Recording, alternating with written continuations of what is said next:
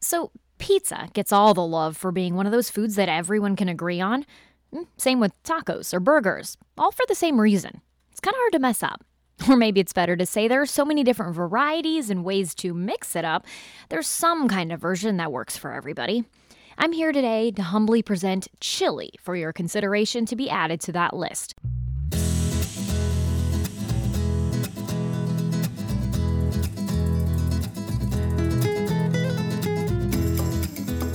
Increasingly, white meat or even vegetarian options means it's not just for carnivores. You can pour it atop a hot dog on a bowl of macaroni, let it cook all day in the kitchen, and eat the leftovers for the rest of the week for lunch. It's a staple food when it gets cold out, which here in St. Louis, it's getting cold out.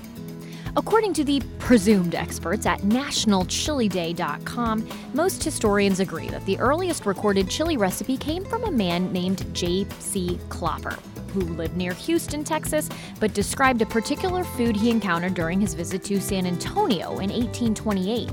Here's his quote When they, meaning the poor families of San Antonio, have to lay for their meat in the market, a very little is made to suffice for the family. It is generally cut into a kind of hash with nearly as many peppers as there are pieces of meat. This is all stewed together. Makes sense, right? Now, it doesn't say chili, doesn't use the word, but it sure sounds like it. They say in the 1880s, the San Antonio market started setting up chili stands. Bowls of red, it was called, costing 10 cents and coming with some bread and a glass of water. It picked up the name Chili con Carne, and those chili stands became a tourist foodie attraction. Today, chili is the state food of Texas. While many of the chili parlors that popped up around the West by the 1920s aren't around anymore, it's been said that these were the type of restaurants that kept people alive during the Great Depression. Chili is cheap, the crackers on top were free. And instead of chili parlors, we have our home kitchens today slow cookers and big industrial sized pots full of the stuff we can make and bring to the tailgate, the office party, the competition. Chili might be kind of hard to mess up, but it is special when you find something really good. And that's exactly what you should find when you host a chili cook off with chefs from St. Louis's top restaurants, which is why we're here today.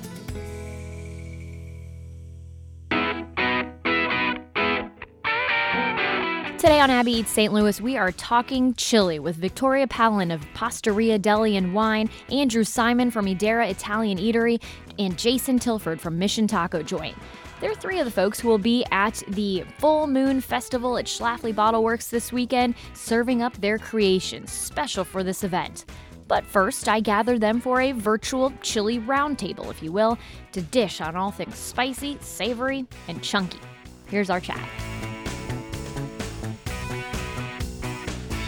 My name is Andrew Simon, the chef at Adira Italian Eatery at 48 Maryland Plaza. Hi, I'm Victoria Palin, chef here at Pastaria Deli and Wine. Hi, I'm Jason Tilford with Mission Taco Joint, uh, multiple locations, offices in Webster Groves. When we're talking about chili, first off, because these are not necessarily three restaurants where I would say, hey, chili is definitely uh, on the menu or anything like that. So tell me a little bit about how I guess you're approaching your chili recipe for this particular event. Uh, for sure, I, I can start. Um, I know Chris and myself uh, are approaching it in a more traditional way, but uh, you know, I love that chili is going to be the focus here because it's such a versatile meal. So uh, we're going to go on traditional with a little bit of a twist for our chili. So what does that mean? Um, so for our chili, we're gonna have your typical like spicy, sweet, smoky, but we're also adding a little bit of a uh, sour element. And uh, for the sweetness, we're using butternut squash. Interesting. Okay. Mm-hmm. Okay. So a little bit different, a little bit of a twist there. Definitely. Uh, we're just kind of looking for something that everybody can be, it's approachable, it's familiar, but it's also unique. Yeah. Uh, so yes, yeah, so, you know the question, you know what you just said too as well is that after we got inside this uh, chili cook-off, you know, do Italians really eat chili? And so it can be, but uh, you know, kind of like we said before, is that you know, uh, you know, starting with the basics and kind of you know, uh, going outside the box a little more. Obviously, trying to bring those Italian flavors and flares inside the chili without losing um, the actual idea of what it chili is. And so, um, you know, what we're doing is we're doing, you know, how can I say this? Two ingredients that we're using for our chili would be almost like preserved lime, and we're going to be using nduja. So it's Ooh. kind of a little different, but at the same time, as our game is to stay on topic. So when someone eats it, it actually tastes and thinks of chili, not so much of something else. So. Yeah, that's interesting because how is it difficult then to kind of figure out a way to do it and make it your own and uh, fit in with these Italian flavors, but also make it still by definition chili? Yeah, I mean it can be tough. I mean, we made it. We made a trial run yesterday, and I was actually, I was actually surprised at actually thinking of the flavors we were using might go off course, but it actually melded well and be actually chili. And so just staying with the basic steps, you should kind of turn out as a uh, somewhat of a good chili. And Jason, I- would be interested in what you guys are doing because, you know, of course, there is that like Mexican flair that is that is chili. So, what are you guys doing for yours? Yeah, so we actually did a recipe where we actually won this competition like eight years in a row, more traditional. And I got with the guys and we were trying to figure out if we're going to do that one again. And they all said, no, let's do something new. so we're doing something new. Um, we're going to do like a, a chili verde, like a kind of a New Mexican style dish. It's um, with chicken instead of pork though. And uh, it's going to have chicken stock, roasted tomatillos, um, white beans, some epazote. It's got a little tang. It's uh, we made a test batch today actually for lunch, and uh, it turned out really good. But yeah, definitely a not traditional chili. So chili with an e instead of an i at the end. With all of you guys, you're you're food people. I mean, you don't have to be a food person though to just try your hand at chili. And I think that's one of the things that's interesting about it for so many people is you know what your basics are, you know what you're cracking open cans of, or you're putting the meat in and things like that. But then it can get a little funky. People experiment all the time with everything from mustard to beer to everything in between. So tell me a little bit about how you all go about adventuring and figuring out what's going to go into a chili, whether you're cooking for the restaurant for other people or just for yourselves at home. So typically whenever I'm making chili at home for my friends, the first thing I do is I like to look in my fridge and see what ingredient can I use that um, maybe something that uh, I'm going to be throwing out soon, it's a really good way to reduce waste in my home. So I start from there and kind of build my recipe, whether I'm going to go with a more traditional route as far as spices, or if I'm going to play a little bit more and maybe add in some different kind of peppers or a different kind of dried bean um, or different kind of ground meat. Um, so it's really great to just kind of I'd like to just start with like what's in my fridge, what can go in the pot, what's going to go well together, and go from there. I love that, especially as a way to reduce food waste. And, you mm-hmm. know, uh, so often too, those things just tend to go together. And if you only have a small handful, it can work in a chili, whereas it might not work in other recipes, for example. So, right. Yeah, exactly. And it gives you a little bit better of a plat, kind of allows you to I think chili is really forgiving and where you may be able to uh, make a mistake and adjust. Um, so it's really good, I think, too, for beginners to kind of play around flavors, different kinds of fusions and things like that. How about you, Jason? I mean, I think making chili is fun because it kind of, you know, we all have our ingredients we initially grab and just, you know, gravitate towards. But then with the amount of ingredients that end up in it, usually it's like a balance game to get like you know well, let's add this ingredient but i don't want to taste it too much like get it right to where you can taste it and that's it. And uh, then you have like you know 15 20 ingredients in it and you're all of a sudden you're like man it just all blends together and then you let it sit for a little bit and then uh, definitely balance the balance game of, of, making sure you have that that salty sweet spicy you know acidic the whole nine yards and so uh, in chilies, uh, it opens up more after it cooks for a period of time. So I just want to agree with with Victoria and Chris. They both what they both said about uh, balancing and what you have in your fridge. And so I I, I kudos to those two for their uh, their actual chili baking. oh, thank you. well, I'll ask you this then, because I'm thinking back about a time where my mother, who's not a great cook, at all. Mm-hmm. Um, made this really good batch of chili, and we were all really excited about it. Mm. But of course, you run into that issue, which is can you make it again? Because so much of it is just blending things together, mm-hmm. and of mm-hmm. course, she couldn't. So how do you? How do you go from that kind of research and development process in a recipe, uh, just trying to see what works, to then being able to scale it up and bring it to a competition like this, Andrew? Uh, that's a good question because we made a batch last night, tried it, it was decent. We obviously improvements, but you know, we didn't really write recipes down. We just kind of know what the steps and process we did. Um, it's it's kind of tough, and, and, I think it fluctuates too with how big of a batch you're making. If you're making a small batch for yourself, or you're making for five or six people. And so, uh, with that being said, you know, I think you have to stick with when I say basics, not so much of basics of how just making a basic chili, but the basic steps of, you know, when you cook off your meats and you bring them out, you render down your, you know, you sweat down your aromatics and your all your all your good stuff, and bringing your your proper flavors of what kind of stock you're using, and if you're adding acid and stuff like that. So, you know, it's, it's, I guess it maybe didn't really answer the question, but I guess it's just basically going back to the feel of, of, of when you made your, your first chili and just sticking with the steps and the procedures you've done. So how can I say this? Myself, we'll make recipes. We do recipes for everything for the restaurant uh, for the most part. Uh, but two is that sometimes when you're just cooking chili, it's, it's mostly with love. It's, it's just with love and flavor. And so uh, recipe you might not really do the justice of the actual cooking yourself. I'm seeing a lot of nodding and agreement. So it sounds like yeah. you guys both, Jason and Victoria, have a similar process and uh, method to go about with all this. I mean, just like Victoria said, forgiveness. It's it's it's you're simmering this this beautiful this pot of, of goodness, just simmering it down to you know expel all the flavors of what you've done or whatnot. So there can be a lot of tweaking and fixing. You know, just because it's spicy one time might be able to muddle that down and be able to make that more balanced. So it's just all depends. So, yeah, like she said before, chili is very forgiving. Yeah. I think it's. I think one thing you say instead of a recipe, it's more like an ingredient list. You know, mm-hmm. I mm-hmm. actually yeah. Here's my. This is our ingredient list right here for the chili. There's no numbers by any of no. There's no numbers. I was gonna say, should I screenshot that? so, some method stuff, how we cook the chicken, made the stock, and then just stuff we're throwing in it. But there's no numbers. There's no measurements. It's just how much looks right. Balance it out yeah, I would definitely agree. I know our recipe isn't necessarily written down uh, with numbers either. We definitely just have our steps and processes done um, because we're using uh, fresh local chilies. The spiciness level is different from harvest to harvest. Yeah. So it's all about tasting and making sure that it's as close to the original batch that we've all agreed upon and tested.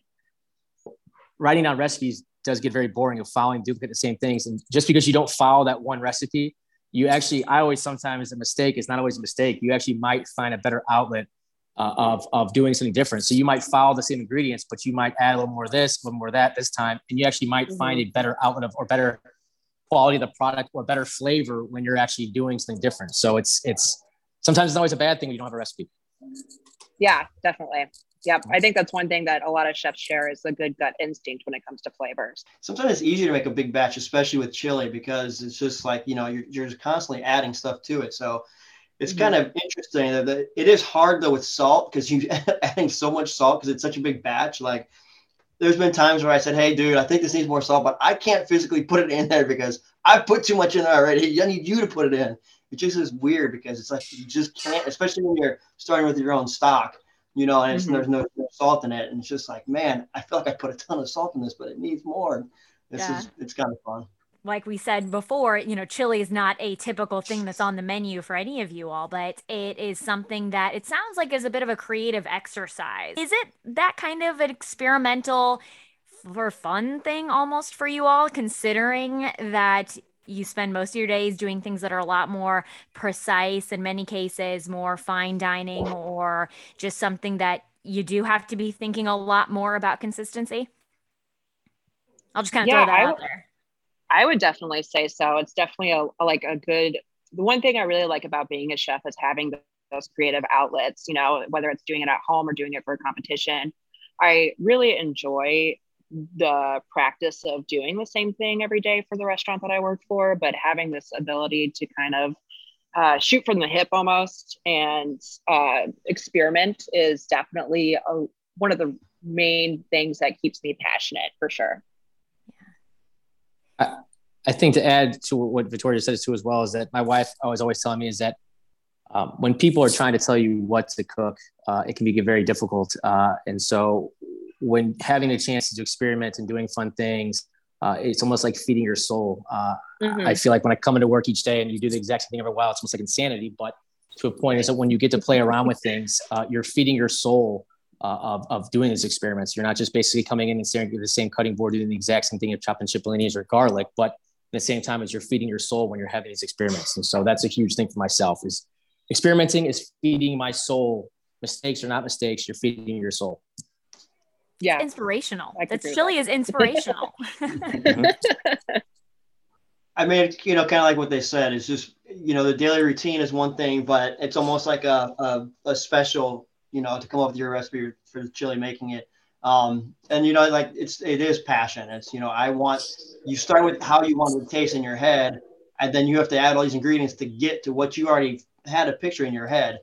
And Right. then you just can't stop until it gets there. You know, you know you want to have that little bit of heat on the back of your tongue, so you got to get it in there. You want that spice and the, the the sour at the beginning, and you know you and you just don't stop until all that stuff that you pictured is in there. It's almost Yeah. like art or something. I don't know. It's it's fun. No, it's Yeah. art. Yeah, it's art. yeah. it's satisfying, internally satisfying for sure. My last question, we can kind of do a little rapid fire, and I'll start with Jason because he already was tempted to show us uh, his whole list of ingredients here. Do you have any favorite ingredient or favorite? I don't want to call it secret ingredient because I'm asking you about it right now, but for people who are whipping up chili this weekend at home, um, whether it's an ingredient or a tip on something that you think maybe a lot of people don't do properly, or just, you know, your word to the wise for folks all of us who are going to be making chili at home this cold weather season. I mean, I like I don't ever use like chili powder. It's called chili powder, and I always use like different chilies to get to that chili powder, like anchos and guajillos and pasillas, chipotles, and I kind of create my own chili powder, so to speak. And it's always more Mexican, obviously, than you know regular chili powder in the store. So, you know, I like to use that dried chilies. Um, it's just for me, I love the depth of flavor and the earthiness of it, and then you can play off of that. Um, but yeah, that's how I usually go about it. And, and then Mexican chocolate, it adds a little cinnamon, but it adds that sweetness and it's delicious. Um, so as far as a tip, I know one thing I really hate in my chili is an overcooked bean. So I try to stay away from the canned beans because uh, most of the time uh, it's pretty mushy for me. Um, I like to cook my beans in some sort of stock, whether that's vegetable or chicken, to add another layer of flavor. Um, I am, agree with Jason wholeheartedly here. We're not using ch- chili powder in our chili either. We're using multiple different kinds of chilies in ours uh, to kind of get that chili flavor. And um, we are just going with a ground turkey recipe. So I really like ground turkey for ours um, and for chili at home. That way you don't get that greasy uh, film on the top. Uh, it's a lighter meat, so it's not quite as heavy. And then we're finishing it up with a little bit more flavor with the ricotta and chicken bouillon flavored croutons on top. Nice. So all of those things are easy to work at with home. Um, and I think something with uh, that's a little bit more approachable um, for the chili cook-off. So we're really, really excited to debut it to everybody. I hope you guys are excited to be able to sample the stuff that you're all making, like try each other's stuff. Oh I got to imagine that's a fun aspect of this for you guys. Oh, Absolutely. cannot wait.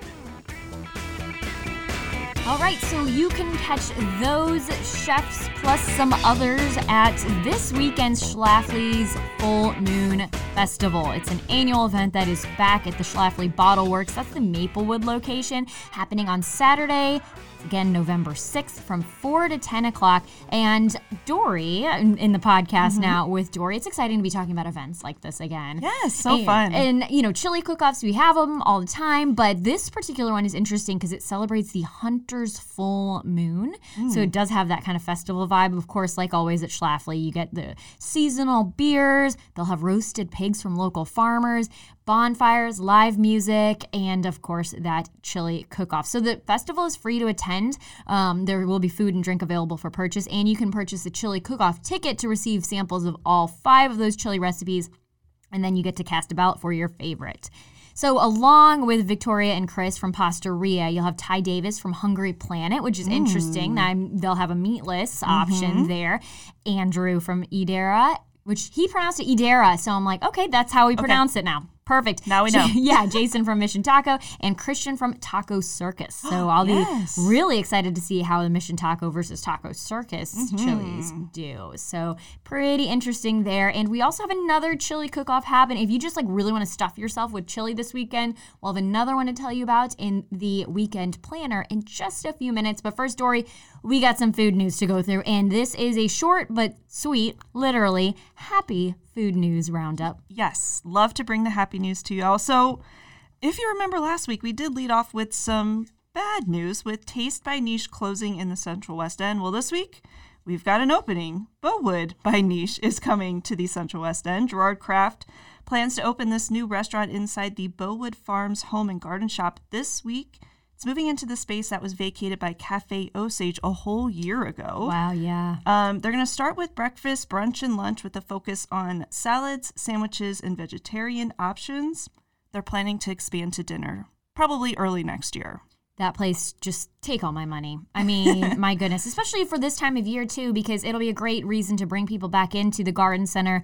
Love their selection of plants, but also great gifts. They have the shop Holiday right across the street, which is a good place to go shopping. So you can do a little bit of all of that and get some good food again mm-hmm. finally, because it'll be nice to see that restaurant space up and going again. And a little rebound for Gerard Craft. So Exactly. Good to hear. Um, well, how about this next one? I think you're excited about it. I am. I think we all are.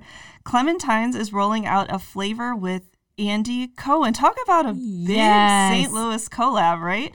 So they're partnering with the St. Louis native for a holiday inspired ice cream flavor, Peppermint Andy. Cute. Super cute.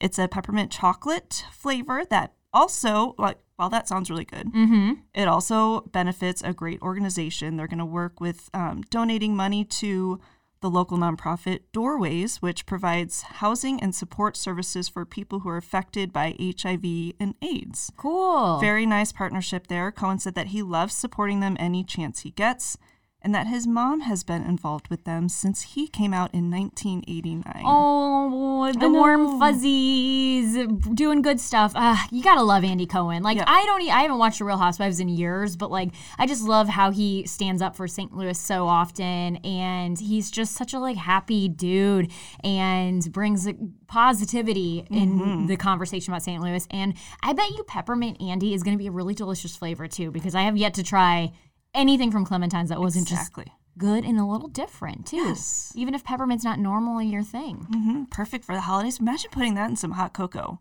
That's exactly what I was gonna say, Dora. Yes. Wow. We're vibing. Uh, well, let's see if we're vibing on the best things we've had to eat this week. What direction are you taking this? All right. Well, I'm taking us out of St. Louis for this one a little bit. Okay, so, um, my husband and I ordered. We get a taste for Baltimore, obviously. Yes, a you do. Our old home.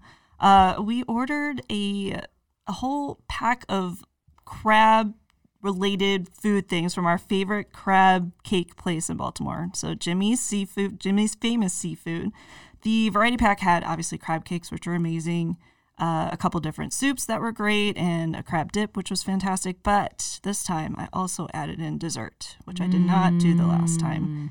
A nice big old Smith Island cake. What's that? So you haven't heard of that? It's No. a tall cake. It's about maybe eight inches tall or so. Okay. It has eight layer or seven layers in it. Oh my gosh! And they delivered that to you? They you? delivered it. So Wow. they're really thin layers, super thin, maybe like a couple centimeters. I don't know.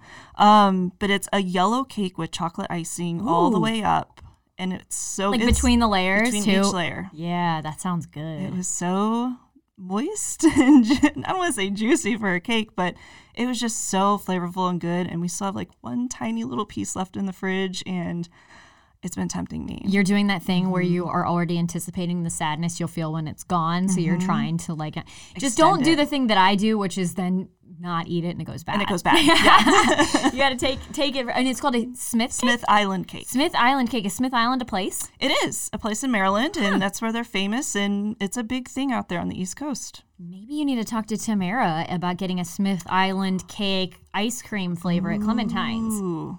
Okay, we'll get on it. We know we know people. Yeah. Mine is a very much different direction then because I'm keeping it as St. Louis as it gets. So, and it also happens to be germane to this episode because we made chili this weekend. And it was ahead of the Central West End Halloween festivities. I had my whole family over ahead of the dog parade. And I've got to. Got to mention this in here. Please. The dogs won the costume contest. Yes, I'm so excited. I'm still not over it. I'm so proud. I'm still not over it. So I don't remember if I said what they were going to be on the not episode on the last week. not on okay. the podcast. So they were Dogecoins. And so if you are familiar with the uh, Bitcoin craze of, I believe, the summertime, it was the one that Elon Musk kind of got into, and everybody was really excited when he hosted SNL that Dogecoin was going to take off. And Doge is this meme of the Shiba Inu dog who's kind of casting like a sidelong glance, Yeah. like skeptical. So people either, and I just, you know, we made Dogecoins to like hang off the dogs, and Mm-hmm. people either understood it or they did not. They understood it and were laughing, or we're like, "What? What is, what, are going you, what is your dog?" But luckily, the judges won because they are the funniest dogs in St. Louis. Not I- funniest costume; they are the funniest dogs in St. Louis. I believe that. yeah, they're great comedic timing. They, Mia they- and Ronnie yeah, just Mia and Ronnie have excellent physical comedy. Um, what else? They're they're very witty. so- witty. yes, exactly. Anyway, before all of that, made a big batch of chili. Used some of the rest, or some of the tips we got from that panel, by the way, just now, adding the fresh peppers and things like that. Um, but the thing that really like made it for me was last week at work they gave us um, some fun treats from old vienna. And i used the red hot corn chips on top of the chili.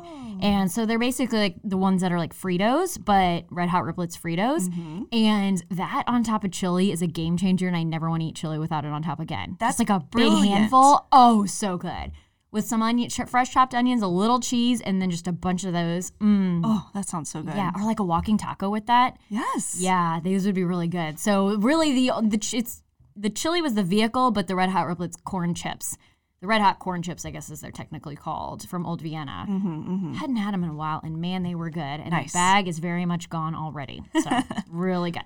Okay, so this weekend, um, we are talking about the first full weekend of November, or the first weekend of November. Yeah, actually, November fifth through seventh. And just because it's cooling off a little bit, the events around St. Louis are not. So we've got some fun things to let you guys know about, including the last peak of fall foliage, according to our meteorologist, right, Dory? Yes. So yeah, this should be the last time you can get out there and really enjoy those fall colors. A great way to do that is by going to Tower Grove and their farmers market this Saturday. It's going to be their last regular season market of the year in the park. So a little bit of a catch with that. They're going to have a couple other farmers markets on the calendar the rest of this month, They're- but they're going to be a little bit different and in some in different locations. So head on out to Tower Grove from 8 to 12:30 Saturday. Um, you can just take in all of those seasonal things, get some fresh food for chili, um, and just really enjoy the the fall foliage out there. That sounds a really good way to start your weekend. And then um, you can keep it going with the Cherokee Street Jazz Crawl. This is always a fun event. I just like, like seeing that this happens in St. Louis. The Jazz Crawl on Cherokee Street is back for its ninth year. It's a day long thing, so you can Come by whenever from 10 a.m. to 10 p.m. Local music, different dance styles will take place inside of some of those amazing bars along Cherokee Street, their restaurants, their shops. If you haven't been around Cherokee for a while, it's worth a visit, and this is a great excuse to do that and listen to some good, music as well. And then for your plans Saturday night, we've got Laumeier After Dark. The mm. sculpture park is staying open until 10 p.m. So you can see what all of those works of art look like at night. The free event starts at 4 and it features a scavenger hunt, an art installation, live music, fire pits, food vendors, a night market, and a lot more. A couple notes on this one pets are not allowed, and they're recommending you bring flashlights. That I don't think I've ever heard of an event that recommends bringing flashlights. Yeah, it's kinda cool. What about headlamps? I have a headlamp I like to use. That's intense, but probably good. Yeah, I won't bring my tent. Don't worry. um, also, as a reminder, Schlafly's Full Moon Festival with that chili cook-off and so much more is happening on Saturday. If that's just not enough, though, and you need to keep it going, or if you're not available, you want to, you know, Saturday we just gave you a lot of options. So mm-hmm. if you're looking for another chili cook-off on Sunday, Alpha Brewing Company is having their eighth annual chili cook-off. This one's starting at 2 o'clock. Tickets are required, but that one gets you all you can eat chili from 10 area bars and restaurants. Proof of vaccination is required at this one, so you can just like go all in and just like dive into the chili practically in a safe COVID, COVID friendly way. That's how it works, right? Yes, exactly. Just kidding. Don't take that advice. hey, Dory, I mean, this is a lot, but there's even more in our episode notes. We do have some fall events listed on our um, website that we can link to. So if you guys need something else to get going to or some food options that are kind Yeah. of fall centric, we got you covered. I love it. It is fall in St. Louis. Ooh la la! Ooh la la! Ooh la la! Abby Eats St. Louis is a Five on Your Side production. I'm Abby Llorico. And I'm Dory Olmos. Special thanks to, let's see, oh, Lauren Shelley. I wanted to give a shout out to our friend Lauren Shelley for helping wrangle that conversation yes. and our chili cook off roundtable, if you will. Make sure you subscribe to our podcast, leave us a rating and a review as well. We love to hear from you. Also on our Instagram, we're at Abby Eats St. Louis. Hit us up in our DMs. We don't mind. Have a fantastic chili weekend. C H I L I. Bundle up and seize the plate.